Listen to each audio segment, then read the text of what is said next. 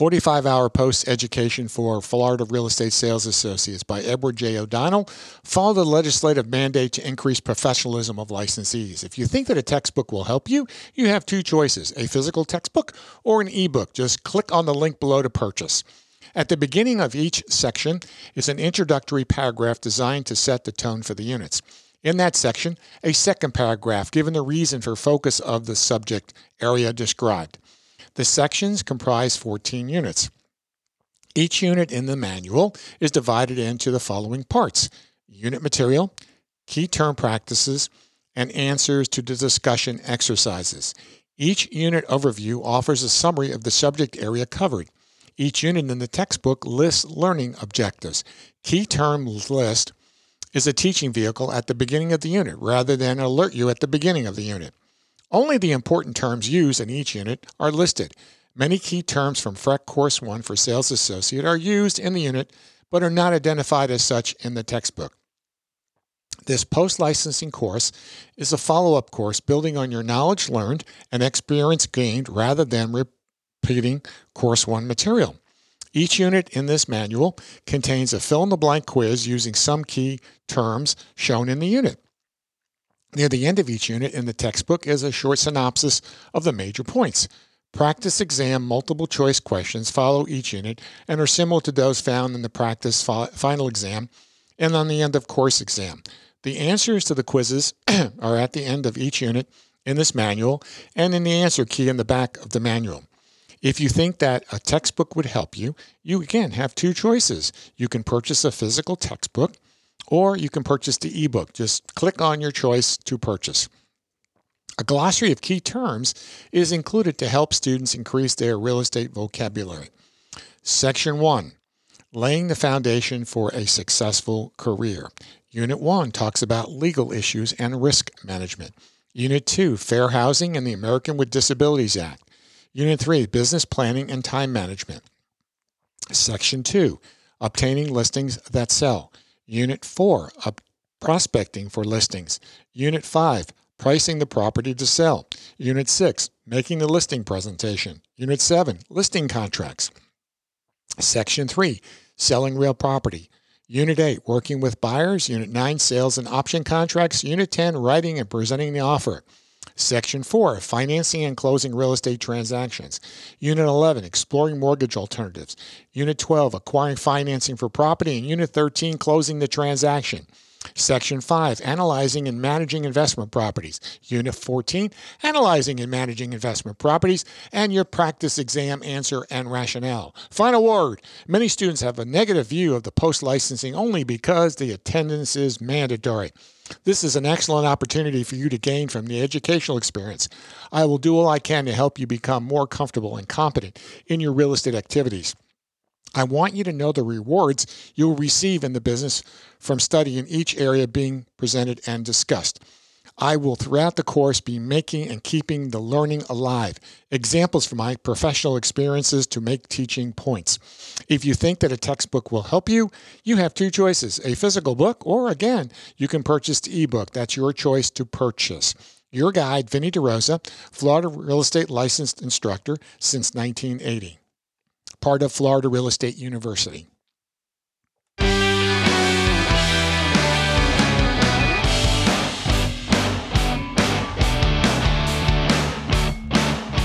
45 hour post licensing education for real estate sales associates, Edward J. O'Donnell, Dearborn Real Estate Education, unit number 13, closing the real estate transaction.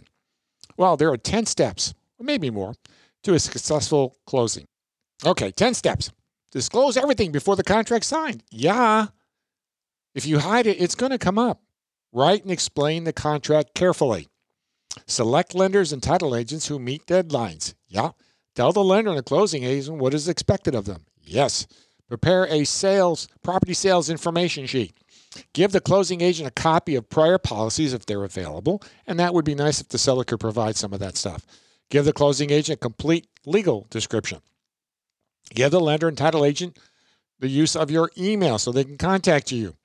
Use a closing progress checklist and close the buyers and seller side separately. We'll talk about that. Boy, email has made things tremendously easy. I can remember when we used to use couriers, where paperwork from title companies to real estate companies went by courier. Someone would come pick it up and take it there, or you would take it there. Then we went to fax machines, you know, and that was the be all, end all. Man, that was great. I mean, uh, faxes made life so much easier. And now everything's done by email. So those are the steps to a successful close. Now, the road to the closing is a path. All right, so you get a contract, it gets signed. The contract pending sign goes on the listing because it's contract pending. The status gets changed in the MLS. Uh, there's a deposit to the bank or the title company. The loan application by the buyer has been started. Again, this is this is the way the course layout is, not me personally.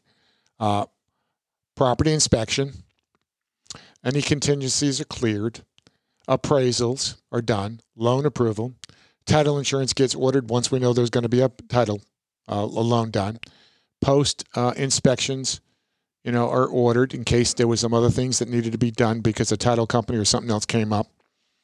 Uh, required repairs are done. They should be done in the earlier stages. Work completed and approved. Survey has been ordered again earlier than my cases. Buyer buys homeowners insurance. Yeah. Insurance policy to the title insurance agency so they have copy of the homeowners. Yeah. The buyer and seller contract closing date is set. Yeah, we should have done that sooner. Pre-license, uh, pre-closing inspection. Yeah, we want to do that. Make sure everything is done. That was according to the inspections closing documents to the buyers and sellers so they can get you know all their stuff together. Buyer gives the amount due at the closing. We have a closing. Sign closing the documents are received. Commission check to the broker. Uh, take the sign and lockbox off the house. Letter to the buyer and seller and follow up. It's hunky dory. It's real simple, isn't it? Well, in the real world, things don't always happen that way and they don't follow that sequence, but that is pretty much all the steps in the sequence. So some things may happen faster or in a different order, but those are pretty much, you know, 20 plus steps that you're going to take, if not more, along the way. Pre closing duties. Sold sign on the property.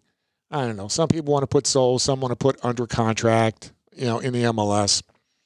Um, make sure the funds get the deposit. If you're using a title inch agency, get a receipt, which you have to do by law. Check to see the buyer's applied. That should have been done way before you even get this far. Get contingency cleared as soon as possible if there's anything that. Provide access for the appraiser. The appraiser has access without you getting all that kind of craziness. Order title insurance and order the WDOs. Again, the sequence of events are based on history. And again, in that seminar that I'm going to do on working with buyers exclusively, I'm going to show you how to make your life a little bit easier. Some more duties. Order required repairs. Don't order in your name. Yeah. Uh, the buyer's responsible for it. No, the seller's responsible for the repairs if that's the way the contract reads. And, you know, the seller, I'm sorry, the seller's responsible for getting those repairs done, unless it was, you know, negotiated with the buyer was going to do that and reduce the purchase price. You know, get work approved by the buyer. Well, they've already asked for it. We've already asked for it in the seller. The seller takes care of it. We verify that it's been done and, we're done. Order surveys, yeah. Um, survey companies, you know, some have specialties. Find out who has the specialty that you're looking for, because not every surveyor will do topos or seawalls or uh, uh, sinkhole mitigation. I mean, so there's different types of surveyors out there. So if you got certain concerns or wishes or desires, find one that knows what you're doing. Buyer gets his homeowner's insurance. Yeah. I usually tell them, who do you have your car with? Who did you have it up north or wherever you're coming from? See if they can insure you here in Florida uh, accompany the buyer on the pre-closing inspection. Yeah, we do a pre-closing inspection the day before, not week before, not you know three weeks before, the day before, to go through and make sure the punch list has been taken care of. Re- review closing documents with your client, your parties. Yeah, give the buyer fingers figures to get certified check. They'll know what those are. The title company will provide them with the figures, and then make sure that uh, you know those checks are all there for the closing to take place. And again, with all electronics that are out there now, everything's changed within the last few years that it, it's almost seamless. So the closing statement, there are things called prorations. Something is going to be paid for in advance, and some things are going to be paid for in arrears. Most likely, every title company uses the 365 day method. It's based on the last day the seller owned the property. so, if the closing is on the first, prorations are as of the first, the last day of the owner, the seller's ownership. Property taxes, normally paid in arrears. So it's a debit to the seller because they haven't paid it yet, but they owe it. Closing statement, prepaid items, taxes. Lender add three months to three months to on the three months two months. Lender adds three months to two months of closing. I don't know what the hell that that's that's a mistype. If the loan is closing in, in August, lender will add 11 months to the escrow account because of where the payments are usually placed as far as escrows. Insurance buyer pays the first year, lender adds two months. Prepaid interest collected for the number of days remaining in the calendar month of the closing. So again, taxes and insurance is a funky way of doing that. They want to make sure that they have enough in the escrow account to pay it when it comes due. That's all that's the reason it's there because it may be going up, may be going down. Documentary stamp taxes. There is a tax collected on the deed and the note. Seller normally pays for the deed, buyer pays for the note. Yeah, the seller is the one that's giving title, they pay those taxes. The buyer's getting the mortgage, they're going to pay the note tax. The deed stamp is 70 cents per $100 or fraction of thereof of the sale price. The note tax is 35 cents per 100 or that fractional amount of the note. Collecting on a new and assumed mortgages, not collected on a mortgage subject to. What's the difference between that? Well, if I assume your mortgage, that means there's a new person coming in and taking over and being responsible. There's a tax. But if I take your mortgage subject to what you have, I'm not assuming the debt. You're still on the hook. So there's some there's some savings there for the buyer. Intangible tax. Huh. This is charged on the new mortgage you just took out. Only on that. And it's a rate of two mils or 0.002. Another tax. State of Florida, think about it. Every single day has closings all these tax revenues from every single closing, every single mortgage, gazillions of dollars every day going into the pot. Closing disclosure must be used in federally related mortgage loans, also used in many other loans. The closing disclosure has five pages. There's a page of parties, property description, lender, settlement agent, and summary of the transaction. Itemization of settlement charges for each party.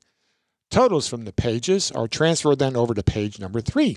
Summary transaction shows the amount due from the buyer and the seller's proceeds at closing. Additional information about the loans, loan calculations, and contact information are all on that closing document. And again, back when I first got started, back in the late 70s, early 80s, closing statement was two pieces of paper. That was it. All these disclosures have developed over the last umpteen years. It was very simple and quick. Closing disclosure must be used in a federally related mortgage loan and also in many other loans. The Closing Disclosure Act has five pages. We talked about those again. There are certain disclosures that have to be given and summarized. So, they want to make sure that everyone knows what's going on. So those five pages is the closing. And as an agent, you're responsible to go through that and understand it prior to the closing. At the closing table, they talk about separate closing reduce confusion and lets the title company focus on each party. Closing disputes are not arbitrated, arbitrated by the closing agent. I've, I've got some pluses and minuses on separate closing rooms uh, unless they're out of town, I like them in the same room. If we've had a good transaction where everyone is satisfied and happy with the results, it's a time for the sellers to say goodbye and the buyers to say hello And so they can give them some insights that they would not normally get. They're not adversaries unless the other agency has caused a problem. And I've had very successful dual closings where the buyer and seller sat across from each other. There's nothing confidential about the information that's being disclosed. It's on the closing statement. Oh, they can't see this. Well, they're going to get a closing statement. They're going to see everything on there. Your pre closing duties as an agent. Well, give the commission check to your broker. Pick up your signed lockbox. Send letters of thank you to buyers and sellers. Visit the buyer seller, follow up, and send a notice to the MLS that there has been a closing. And again, it, it's frustrating where agents don't provide that information to the MLS that the property is closed, and you go try to go show it, and they say, oh, it's already been under contract. Anyway, so much for unit number 13. We'll see you in unit number 14 coming up. Hi, this is Cousin Vinny. Our sponsor, Florida Real Estate University.com, meets state mandated Florida real estate education, offering pre licensed, post licensing, and continuing education courses so you can learn it from the comfort of your home or on the road. Visit our sponsor, FloridaRealEstateUniversity.com. Please take time to visit our sponsors at CuzinVinnieNetwork.com. Without them, this network would not be possible. That's C U Z I N V I N N I E Network.com.